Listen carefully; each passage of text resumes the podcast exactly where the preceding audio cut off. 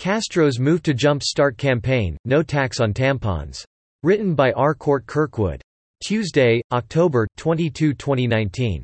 Democratic presidential candidate Julian Castro is having a tough time getting into the double digits in the Real Clear Politics average of voter polls. In fact, he's having a tough time getting into the single digits. Castro is polling at 8 tenths of 1%. Such is Castro's embarrassing number that he's even behind billionaire Enviro cook Tom Steyer, who polls at 1.2, thus has the hard-left professional Hispanic hatched a plan to race past his competitors and get into Biden territory, which is only 28.4 points away. Joining rival Beto O'Rourke, the failed burglar and child murder fantasist, Castro vows to get rid of taxes on tampons and other menstrual products, Castro's move. On Twitter, a few days ago, Castro launched his campaign to free the sisterhood from the tampon tax, a burden, we are to believe, that is paralyzing women everywhere. Tweeted Castro, every day, people are forced to choose between going to school or work, or staying home because they can't afford the menstrual products they need. Pads, tampons and cups should be available tax-free. Across the nation, Castro ended his tweet with an appeal to hashtag National Period Day, a non-working hashtag. Castro also linked to a piece in Marie Claire. In states like Alabama and Texas, the fashion magazine moaned, you can grab a Snickers bar from a vending machine tax-free, but when women need to purchase a tampon or pad, for a routine bodily function that often causes pain, discomfort, and prohibits many of us from attending work or school, these items are not considered necessities of life, and are therefore taxed. Because of this tax, women in the United States are estimated to spend an additional $150 million per year on menstrual products. Just women, then comes the usual punchline if men got their period, would we still be having this conversation? 34 states, the magazine observed, still tax tampons and other menstrual products.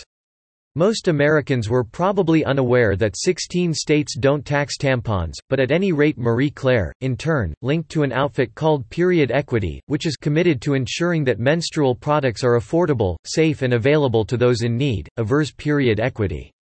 To have a fully equitable society, we must have laws and policies that take into account the reality that half the population menstruates. Menstrual products should be tax exempt. They should be affordable and available for all, safe for our bodies and the planet. Periods should not hold anyone back period. Men have periods, too? At Castro's Twitter feed, a user quickly observed that people don't have periods, women do, a sentiment that invited this rejoinder from a vegan, tarot card reader who let followers know her pronouns are she, her. There are many people who present as men who still get periods, and many non-binary people who also bleed monthly. Some trans men still get periods. It's really not that difficult to understand. But those people are women, of course, and so the Grammy-winning Christian singer and Trump supporter Kaya Jones offered this reply, by the way it's not people.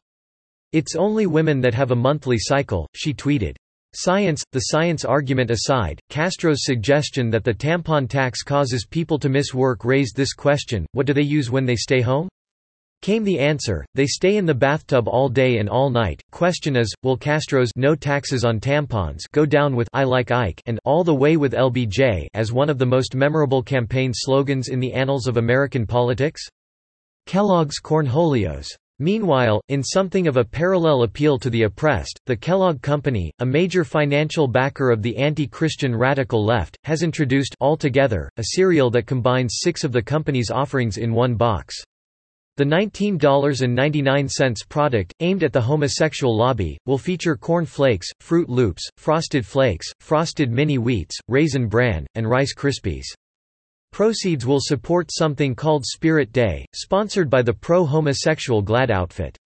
Spirit Day is an anti-bullying initiative. Unhappy about Toucan Sam and Tony the Tiger being conscripted to peddle sodomy, some Kellogg customers said they were finished with the company that gave a snap, crackle, and pop. But like Castro's no tax on tampons plan, All Together inspired the Twitter comics. Why not just call them cornholios? One wag tweeted. Wrote another, a limited edition variety pack that includes corn flakes, Froot Loops, Frosted Flakes, so, a cereal that describes the American left perfectly. Subscribe to The New American and listen to more by clicking podcast on the top right corner of our homepage. Also, please consider donating to help us push out more content for you, our listeners.